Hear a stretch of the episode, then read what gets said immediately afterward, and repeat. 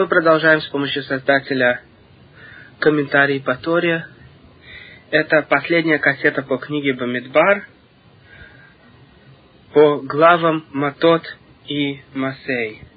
Эти главы обычно читаются вместе, и также в этом году мы читаем их вместе, и поэтому была сделана одна кассета по этим главам. И так как эти главы заключительные по отношению к книге Бамидбар, то они в каком-то смысле суммаризируют все, что произошло до сих пор с нашим народом, как мы увидим позже.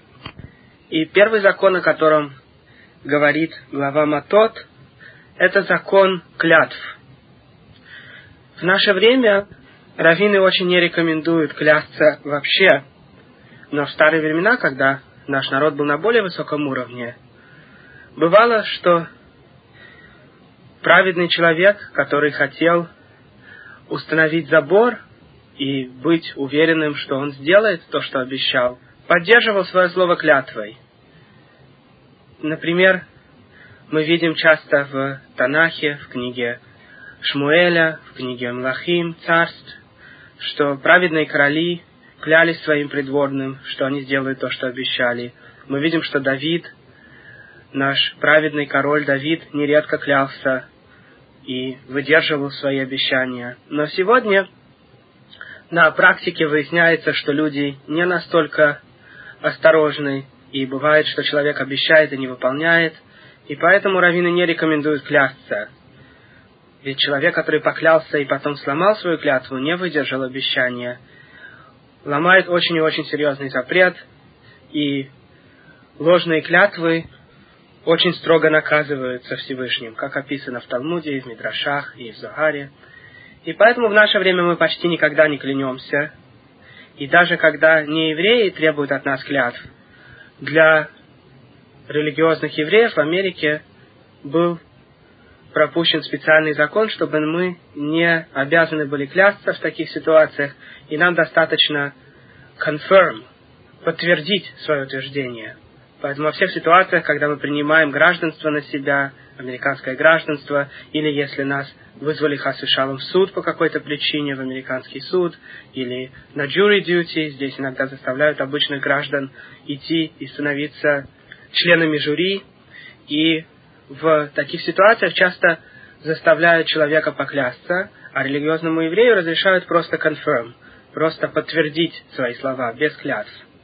А вообще насчет jury duty, насчет этих повесток, которые приходят к нам по почте и заставляют нас идти и становиться членами жюри, в принципе, есть простой способ не быть выбранным, а именно отвечать на вопросы таким образом, чтобы вас не захотели брать. Меня, например, один раз вызвали в жюри, и речь шла о том, чтобы судить между какой-то женщиной, которая пьяном состоянии врезалась в другую машину, и я сказал, что я не могу честно судить тех, кто пьет и водит машину, и что они приводят большую опасность всему обществу, и я считаю, что они должны быть наказаны очень-очень строго. И это действительно правда. Человек, который пьет, а потом ведет машину, на самом деле ломает очень серьезные законы не только американского правительства, но и закон Торы не подвергать жизнь других людей опасности. Мы уже говорили о законе делать маака, делать специальное ограждение вокруг крыши. И еще будем об этом говорить, когда дойдем в Торе к этой положительной заповеди. И так же, как Тора обязывает нас предотвратить падение кого-то с нашей крыши тем, что мы ставим забор вокруг крыши. Также Тор обязывает нас во всех других случаях, когда мы можем спасаться от опасности и спасать других от опасности. И по этой же причине мы обязаны пристегнуть ремни, когда мы едем на машине. И вообще все законы безопасности нужно соблюдать, потому что они сделаны для нашего блага, и Тора нам предписывает беспокоиться о своей и чужой безопасности. И человек не может сказать, я буду полагаться на Всевышнего, и пусть Всевышний меня спасает. Потому что, может быть, как раз Всевышний накажет его за то, что он не предохраняет свою жизнь в достаточной степени, подвергает риску свою или чужую жизнь. И поэтому нужно быть очень осторожным. И я уже говорил на других кассетах, как важно все время следить за тем, чтобы не принести никакую опасность в дом.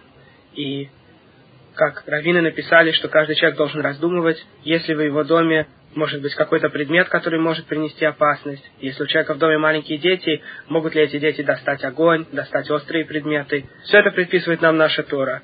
И если мы будем осторожны с такими вещами, множество и множество освещал несчастных случаев не будет случаться в религиозных семьях. То, что среди религиозных евреев иногда случаются несчастные случаи, показывает, что мы не в достаточной степени соблюдаем законы осторожности. Я немножко отвлекся от темы. Так или иначе, конечно, желательно спастись от возможности сидеть в жюри по многим причинам. И спастись от такого сидения не так трудно, достаточно, потому что они выбирают каждого человека, кто будет сидеть в жюри, по тому, что он говорит. И если вы скажете такие утверждения, которые сделают вас неприемлемыми, как судья, то они вас не выберут. Так или иначе, сегодня мы не клянемся никогда, ни просто от себя, ни ради других, когда другие хотят проверить, правду ли мы говорим, и только максимум можем подтвердить свои слова, confirm, что называется по-английски, даже если нас вызвали в суд или на принятие гражданства. Но в старые времена клятва использовалась во многих случаях. Бывало, что человек, который в очень тяжелой ситуации и просит Всевышнего о спасении, клялся, что если Всевышний его спасет, то он сделает то-то и то-то ради Всевышнего. Или человек, который видел, что его дурное наклонение его побеждает и заставляет сделать какой-то грех, клялся ради Всевышнего, что он не сделает этот грех. И так сказано в Талмуде, что разрешено человеку клясться, что он выполнит заповедь или не сделает грех, ради того, чтобы не попасться на удочку дурного наклонения. И все это было в старые времена, а сегодня мы никогда не клянемся, как я уже сказал. И тем не менее, хотя мы никогда не клянемся, иногда наш обычай делать что-то хорошее засчитывается нам немножко как клятва, или наше обещание сделать мицву. Например, когда мы говорим, что мы дадим деньги на цедаку, или что мы пойдем изучать Тору, то так как то, что мы сказали мицва, то мы обязаны это исполнить почти как клятву.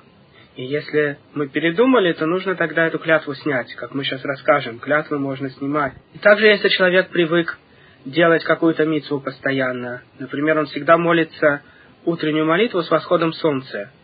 Это не обязательно, но такая молитва, как Ватикин, более приемлема Всевышним, потому что это время, восход солнца, наиболее благоприятный для начала молитвы Шмоне Эсре, и человек, который привык молиться с восходом солнца и теперь не может продолжать, должен снять свою клятву. И также точно человек, который, скажем, привык поститься в необязательные времена поста. Например, есть люди, которые постятся все 10 дней раскаяния между Рошашаной и Йом-Кипуром, и потом они ослабели и перестали так делать, им тоже нужно снять клятву.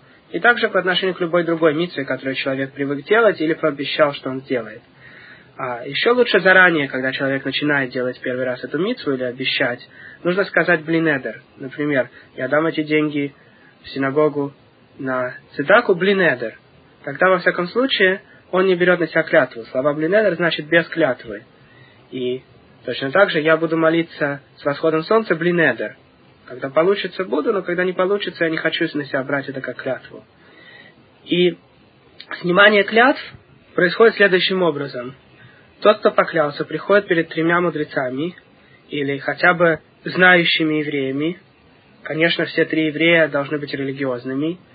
И они сидят, а он стоит, и рассказывает им о своей клятве. И они обсуждают, можно ли такую клятву снять. Не любую клятву можно снимать, поэтому нужно знать законы для того, чтобы снять клятву. И если эту клятву можно снять, то они ему говорят мутарлах, мутарлах, мутарлах. Тебе можно, тебе можно, тебе можно. И таким образом клятва снимается но от них не любую клятву можно снять. И поэтому очень важно, чтобы те, кто снимали клятву, были знающими людьми и раввинами. И бывает, что человек думает, что его клятву сняли, а на самом деле его клятва снята не была, потому что те, кто снимали, не разбираются в законе, они ему просто сказали мутарлах, мутарлах, а на самом деле по закону эта клятва не снята. Поэтому очень важно в таких ситуациях говорить с раввинами, которые хорошо разбираются в законах клятв. Ведь не каждый даже раввин знает хорошо эти законы. Дело в том, что снимать клятвы приходится не каждый день. И раввин, когда получает свою смиху, он изучает законы, которые обычно попадаются в жизни. Законы мяса с молоком, законы ниды, законы давания денег в долг без интереса и повседневные законы. Но мало из раввинов хорошо разбираются в законах клятв, потому что законы клятв встречаются нечасто, большинство людей никогда не клянутся. Поэтому нужно найти достаточно знающих раввинов в ситуации, когда человек все-таки поклялся и теперь хочет снять свою клятву. И еще Тора нам описывает, что муж может снять клятву жены в день, когда он услышит об этой клятве. И также отец может снять клятву дочери, когда он услышит об этой клятве. И говорит здесь Тора, вот закон. Если женщина дает обед Богу или связывает себя обязательством, пока она еще девочка, в доме ее отца, если промолчит ее отец, когда услышит ее обет или взятые на себя обязательства, то тогда все ее обеты и взятые обязательства должны быть исполнены. Но если он воспретит ей в этот день, когда он услышит, тогда всякий такой обет и всякое взятое обязательство не следует исполнять. И дальше Тора описывает похожий закон по отношению к мужу. Муж, если услышал про клятву его жены, в тот же день может остановить ее и убрать с нее эту клятву. По отношению к отцу, отец снимает клятву только девочки не больше 12 с половиной лет. Хотя бывают некоторые исключения, и нужно говорить с раввином в такой ситуации. Муж снимает клятвы любого возраста своей жены, но и отец, и муж могут снимать клятвы только в течение того же дня, когда они услышали, то есть до захода солнца. Поэтому если человек услышал клятву своей жены только несколько минут до захода солнца, ему нужно сразу же ее снять. Если же он не снял эту клятву сразу же, то тогда эта клятва не будет снята. И даже если потом он захочет ее снять, уже будет слишком поздно. И не любые клятвы могут снимать отец или муж, только клятвы, которые связывают жену по отношению к ее мужу или дочку по отношению к ее отцу, или клятвы, которые делают жизнь женщины мучительной. Например, женщина, которая поклялась, что не будет есть никаких фруктов, или женщина, которая поклялась, что она не будет краситься. Такие клятвы муж может снимать.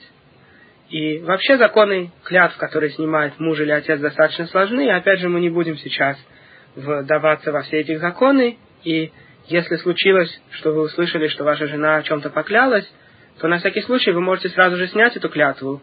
Например, сказать, пусть твоя клятва будет аннулирована. А потом узнаете у Равина, можно ли было снимать такую клятву на самом деле или нет. И если можно, то клятва теперь не засчитывается. Вообще законы клятв, как мы уже упомянули, очень сложны, и поэтому во всех случаях нужно говорить с раввином.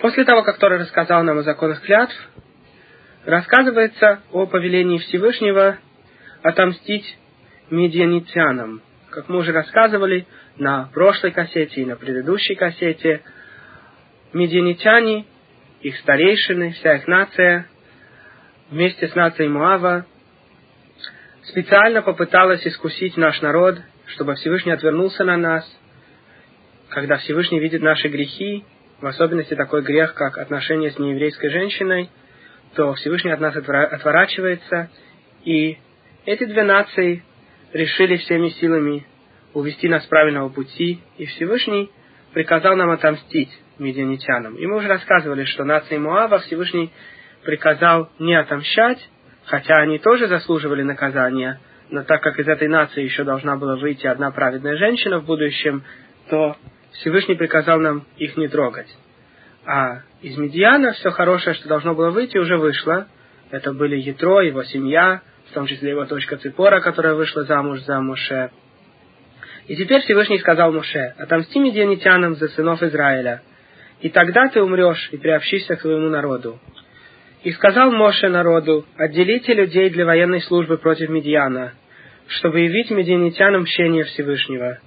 По тысяче от каждого колена нужно послать на военную службу. Почему было послано так мало людей? Ведь евреев было очень много. Тысяча человек от каждого колена – это совсем небольшая армия. Объясняют наши мудрецы, что эта война была не похожа на другие войны.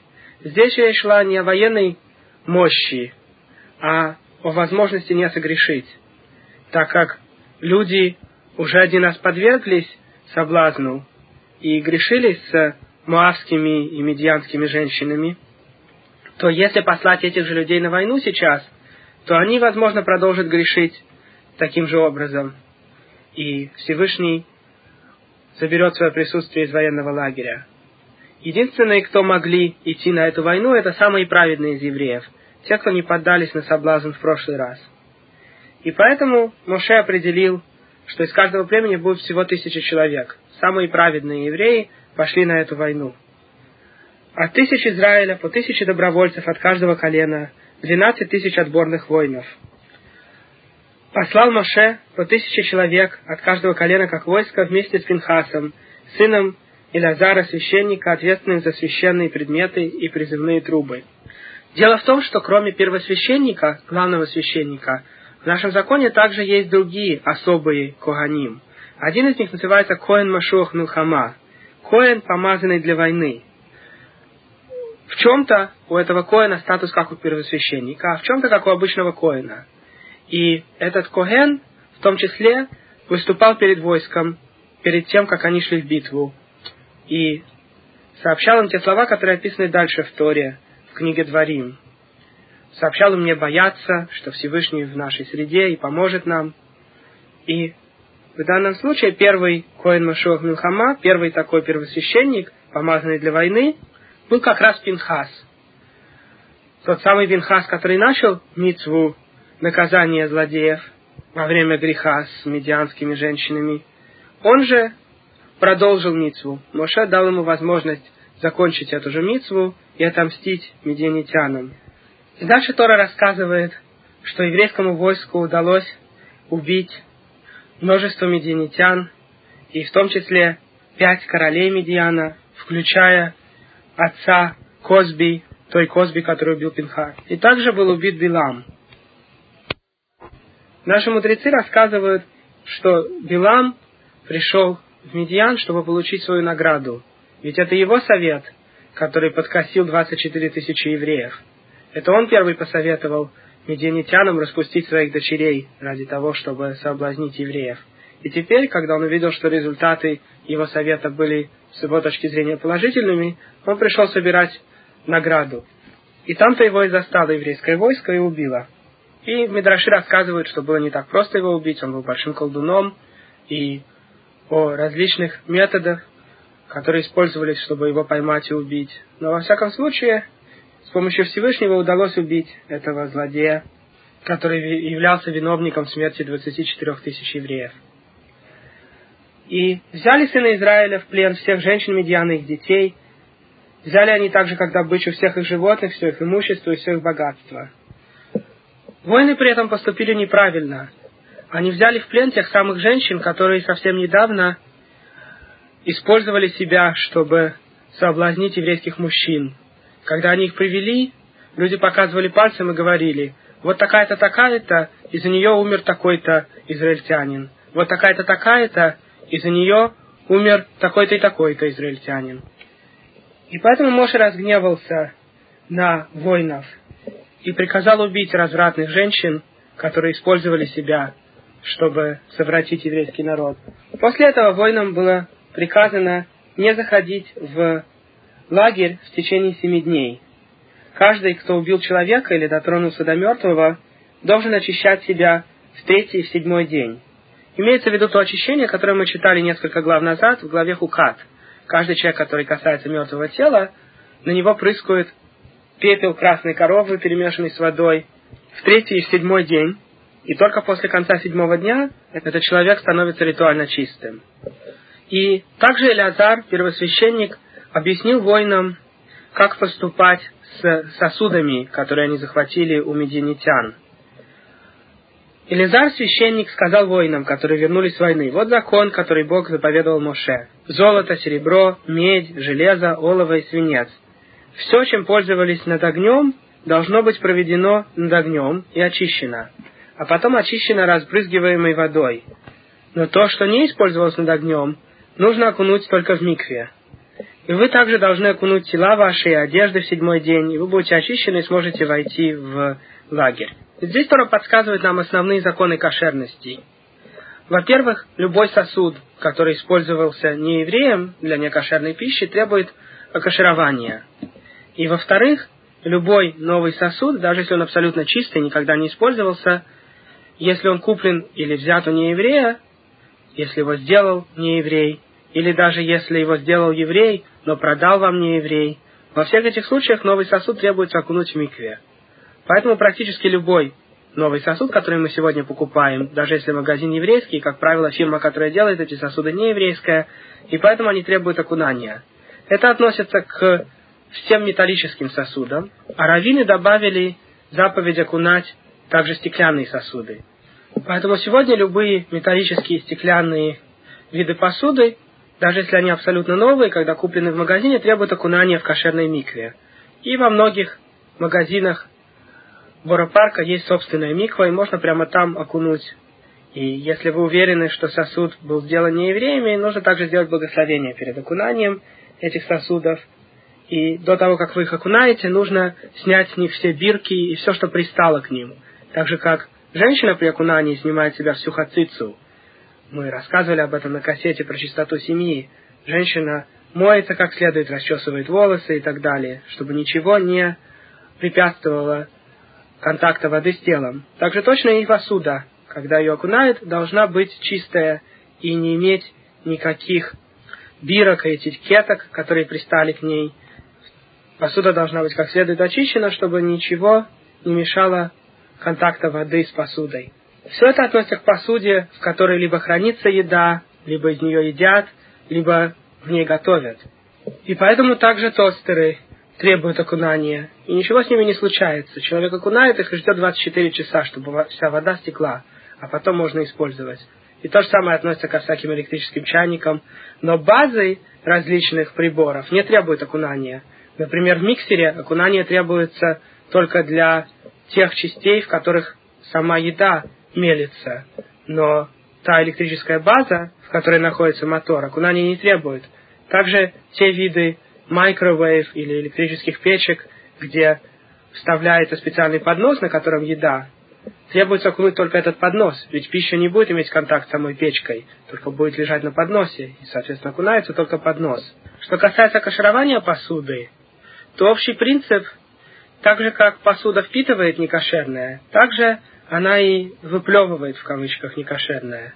Получается, что если посуда имела контакт с некошерным в холодном виде, то достаточно ее просто помыть.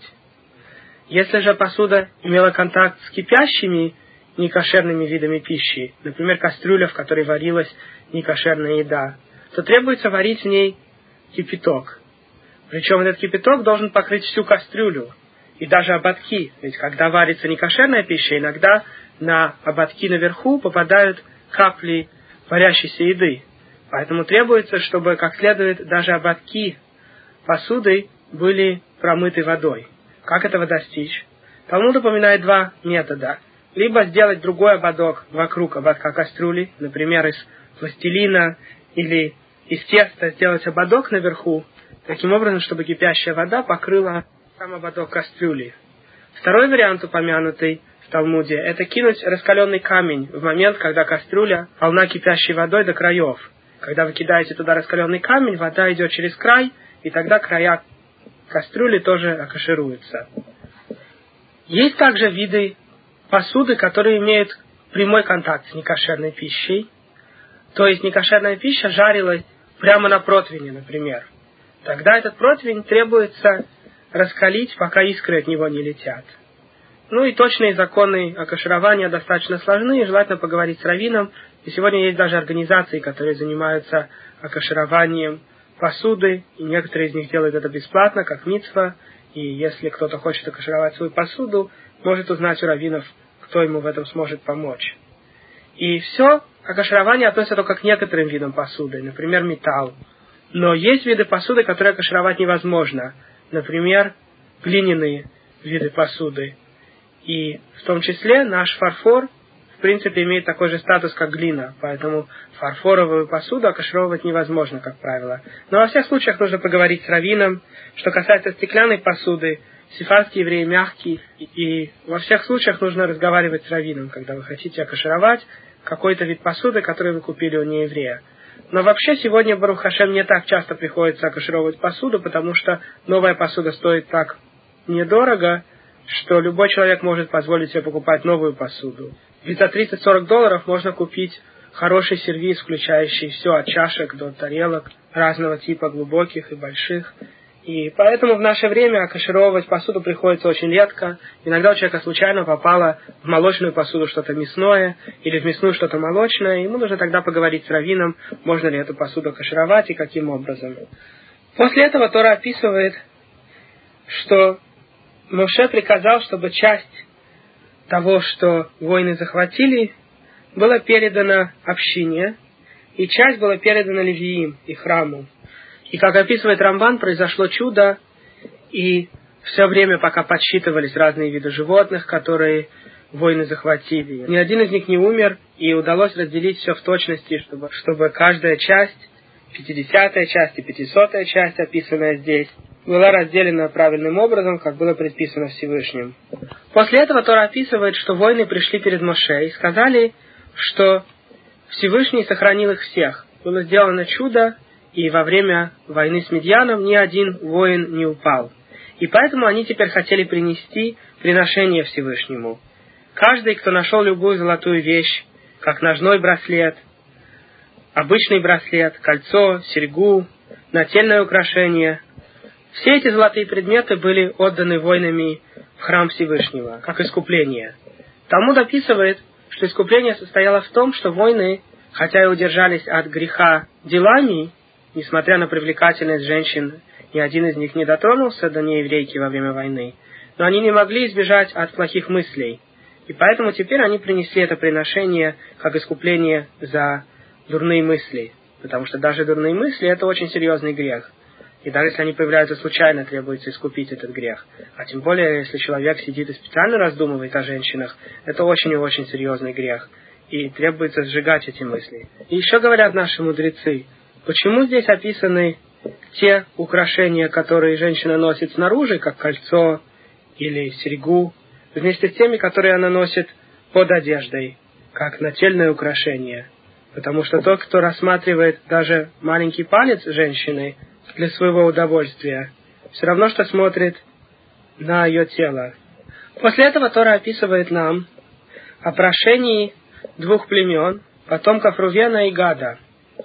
Дело в том, что, как мы читали с вами в главе Хукат, наша нация завоевала большие территории с восточной стороны от Иордана, там, где сегодня находится государство Иордан. И эти территории были завоеваны у двух королей Эмори, короля Сихона и короля Ога. И Моше раздумывал оставить эти территории пустынными, ведь основное обещание Всевышнего дать нам землю Израиля относилось к западной стороне Иордана.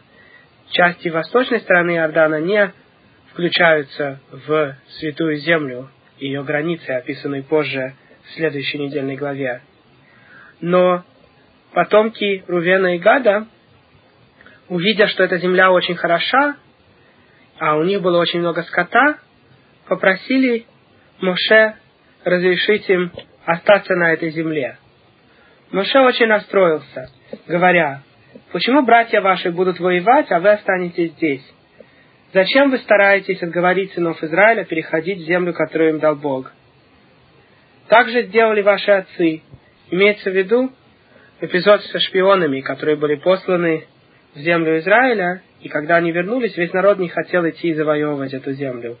И теперь Моше боялся, что после просьб сынов Рувена и Гада остальная нация опять не захочет идти в землю Израиля и захочет оставаться на этой стороне, от Иордана.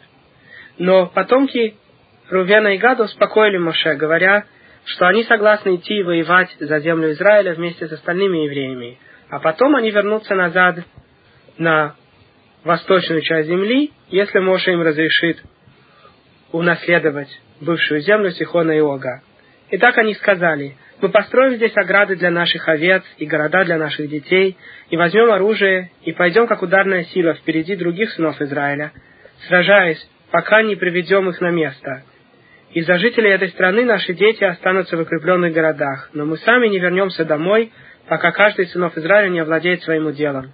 Моше согласился на это предложение, и так и произошло. И позже в книге Иошуа описывается, что дети Рувена и Гада воевали с остальными евреями за завоевание земли Израиля. И потом только вернулись назад в города с восточной стороны от Иордана.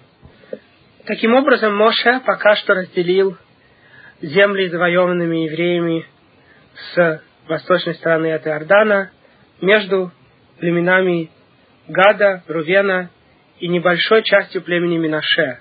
Дело в том, что остался еще кусок земли, и Моше отдал его нескольким из семей племени Минаше. И все это разделение произошло при условии, что эти евреи тоже пойдут воевать с остальными и завоевывать землю Израиля с западной стороны от Иордана. И только тогда они смогут вернуться назад на эту землю, которую Моше им передал. И до конца главы Тора описывает нам о различных городах, которые отстроили потомки Рувена и Гада, и также потомки Минаше. И как в любых местах в Торе подсказано множество секретов, даже имена городов играют очень большую роль, как каббалисты объясняют. И также книга Каббалы заостряется внимание на третьем стихе 32 главы, где описывается девять городов – Атарот, Дивон, Язер, Нимрах, Эшбон, Яле, Свам, Нево и Бион. И о глубоких секретах, подсказанных именами этих девяти городов, насчет структуры духовных миров, потому что не зря так назывались эти города, и поэтому даже арамейский перевод этих городов не слово в слово, как обычно арамейский перевод переводит имена собственные таким же образом, как они на святом языке. Например, Рувен на арамейском тоже Рувен, Шимон на арамейском тоже Шимон. Но эти города не переводятся таким же образом на арамейский, а переводятся теми подсказками, которые эти имена несут. И мы не можем останавливаться на этой кассете на секретах, подсказанных именами этих городов. Частично они описываются в писаниях Рамбана, в писаниях Рабина Бихаи и в других писаниях Кабалы. На этом заканчивается первая из двух глав. И последняя глава книги Бамидбар рассказывает нам сначала вкратце обо всем, что произошло с нами, с нашей нацией, с тех пор, как мы вышли из Египта. Вот странствие сынов Израиля, вышедших из Египта, по ополчением своим, под руководством Моше и Аарона. Моше записывал стоянки на их пути по велению Всевышнего. Они вышли из Рамсеса в пятнадцатый день первого месяца, то есть в первый день Песаха наш народ вышел из Египта, из э, города Рамсес. На следующий день, после того, как они принесли пасхальную жертву, вышли сыны Израиля, торжествуя на глазах у всего Египта, а Египет хоронил своих первенцев, которых Всевышний породил и разрушил Всевышних идолов. Мы уже рассказывали на других кассетах о том, что Всевышний с самого начала хотел нам показать свою полную власть над всем, и Египет был самой могущественной, самой продвинутой в научном плане страной, страной, в которой мудрецы разбирались в законах природы и духовных законах, и пытались спускать на свой народ влияние первого из знаков зодиака, Теле, Овен, и проекция этого знака на физический мир – это овцы – и поэтому египтяне поклонялись этому первому знаку, первому месяцу, соответствующему этому знаку, и овце в физическом мире. И евреям было повелено убить овцу и выйти из Египта прямо посередине первого месяца, чтобы показать, что перед Всевышним ничто не имеет силы. В момент, когда знак Овен имеет наибольший подъем в середине месяца Нисан, евреи преспокойно вышли из Египта, в то время как египтяне хоронили своих первенцев. Египет считал себя как первую нацию, поклонялся первому знаку и первому животному, а здесь были поражены и их знак, и их животные, и их собственные первенцы, их первые дети. Все, чтобы показать, что Всевышний властелин мира, и ничто не имеет силы перед ним. Двинулись сыны Израиля из Рамсеса и расположились в Сукоте. Двинулись они из Сукота и расположились в Эйтаме, на краю пустыни. Двинулись они из Эйтама и вернулись в долину свободы перед Баальцефоном и расположились станом у башни. Как мы уже рассказывали, согласно нашим мудрецам, Бальцефон был огромным идолом, которому поклонялись египтяне, и Всевышний специально его не разрушил, когда он посылал наказание на Египет, чтобы египтяне подумали, что Всевышний имеет силу над всеми идолами, кроме этого. И у египтян осталась свобода выбора до последнего момента. И увидев, что евреи находятся около их главного идола, египтяне подумали, что евреи запутались и попали под их власть. И теперь уже евреи не уйдут из их рук. И тогда египтяне нагнали нас, и наш народ прошел через море, которое разошлось перед нами, а египтян море затопило, как мы уже читали в книге Шимот. Но здесь Тора только вкратце подсказывает этот эпизод, говоря, что мы остановились перед этим Баальцефоном, господином севера дословно, идолом, которому поклонялись египтяне. Двинулись они из долины свободы и перешли через море к пустыне. Затем они странствовали три дня в пустыне и там, и расположились станом в Маре. Здесь опять же подсказан эпизод, который описан в книге Шимот, что когда наш народ находился без воды долгое время, мы стали жаловаться против Всевышнего. Но здесь Тора не останавливается, только подсказывает все, что произошло. Двинулись они из Мары и пришли в Элим. В Элиме было 12 источников воды и 70 пальм, и расположились они там станом. Мы уже рассказывали на кассете про Шимот, что олицетворяли собой эти 12 источников воды и 70 пальм. Двинулись они из Элима и расположились станом у моря. Двинулись они от моря и остановились станом в пустыне Син. Вообще мы проходили через семь пустынь во время наших странствий, и пока мы не пришли в землю Израиля. Есть много секретов, связанных с этим, описанных в книге Творения, в Сефер Яцира. В каждой из пустынь, соответствующих семи нижних сферот, мы имели возможность исправить по отношению к этому каналу управления или испортить. Как известно, Всевышний управляет миром через различные каналы.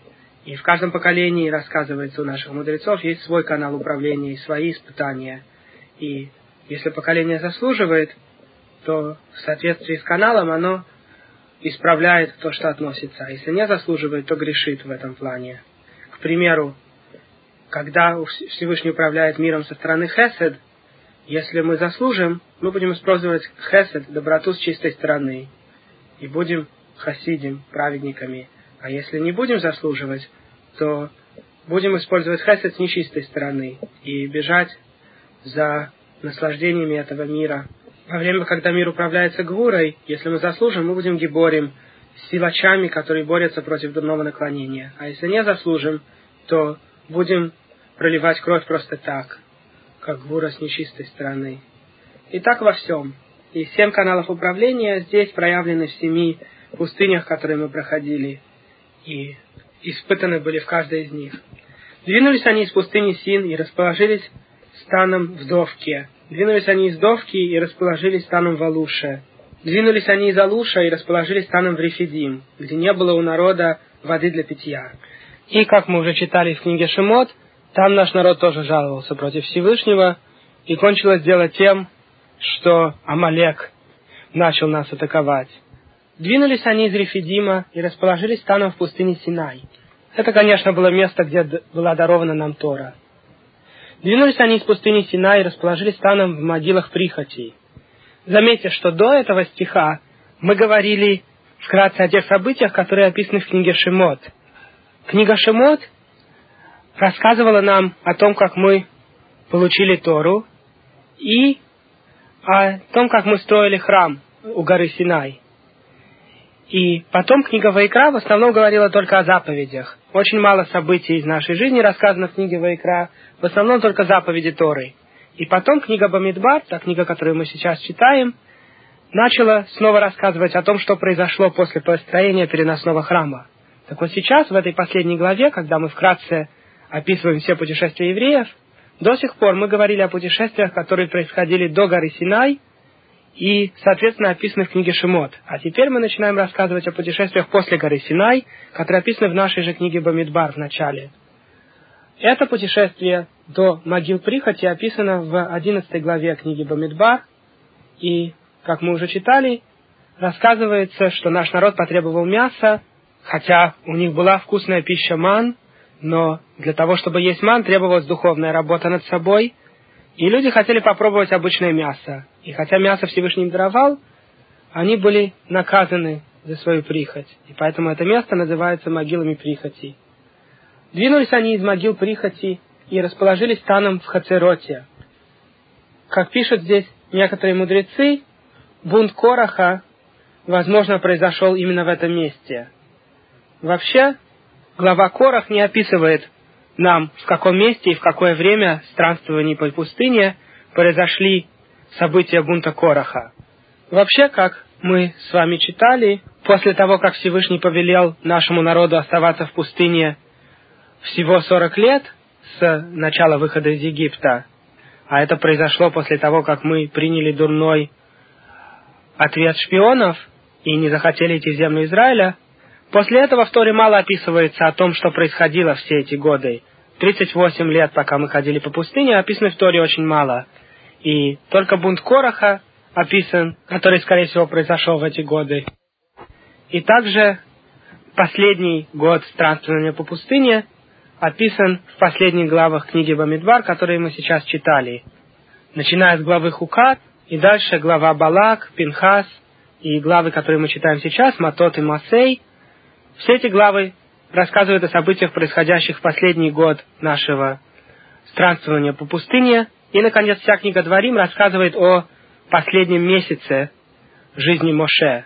Она начинается с первого дня месяца Шват и кончается смертью Моше, которая произошла 7 Адара, то есть месяц и семь дней после начала книги Дворим. Значит, вся книга Дворим со всем повторением заповедей, которые произошло за это время, Моше повторил с евреями всю Тору. Все это произошло в течение месяца и семи дней. И так Тора продолжает наши остальные путешествия и рассказывает, из какого места в какое мы ходили. И есть множество причин, почему Тора рассказывает нам все детали наших путешествий. Одна из причин, как описывают наши мудрецы, состоит в том, чтобы показать, что Всевышний не очень много нас гонял. Мы всего проходили 42 остановки за время путешествий по пустыне. По многим мнениям, 19 лет в пустыне мы провели на одном и том же месте – и Тора показывает нам, чтобы мы не думали, что раз Всевышний наказал нас путешествием по пустыне 40 лет, то мы, наверное, ходили с места на место каждый день и, возможно, прошли тысячи остановок за это время. Нет, мы прошли всего 42 остановки и подолгу находились на многих из них. И поэтому блуждания по пустыне были не такими уж тяжелыми. Еще одна положительная цель Торы – описать нам эти путешествия это рассказать о том чуде, что наш целый народ, состоящий из миллионов людей, смог выжить в условиях пустыни, чтобы не подумали следующие поколения, что наши предки, возможно, останавливались в больших городах или хотя бы в заселенных районах, может быть, мы проходили около заселенной местности и там могли покупать пищу во время наших странствий. Нет, все это время мы ходили в основном по пустынным местам, где ничего не растет, и водятся всевозможные змеи, скорпионы, как описано позже в книге Дворим. И Всевышний нас предохранял, все это время нам не понадобилась новая одежда, наша одежда не тлела на нас. Всевышний давал нам божественную пищу ман, которую мы ели. С нами путешествовала Бер Шельмирьям, специальный источник воды за заслуги праведной женщины Мирьям. Поэтому, когда она умерла, Тора описывает, что у народа не было воды. И потом Всевышний вернул этот источник воды за заслуги Моше. Все это время нас предохраняли специальные духовные облака, которые находились над нами в заслуге Аарона. И именно поэтому, когда Аарон умер, то определенный король Арад захотел воевать с нами. Говорится в Торе, что он услышал – и пришел воевать, и наши мудрецы объясняют, что именно он услышал. Он услышал, что Аарон умер, и теперь нас не предохраняют эти специальные облака. Но Всевышний помог нам, и мы одержали победу над этим королем и его войском, и облака вернулись в заслуги Моше. Но когда Моше умер, все три подарка, ман, источник воды и облака, все они больше не сопровождали наш народ. Мы спустились на другой уровень, уровень менее открытых чудес – те открытые чудеса, которые происходили во времена пустыни, уже больше никогда не происходили. Даже те чудеса, которые описаны в книге Иошуа, уже не были подобны чудесам, которые происходили во время Моше.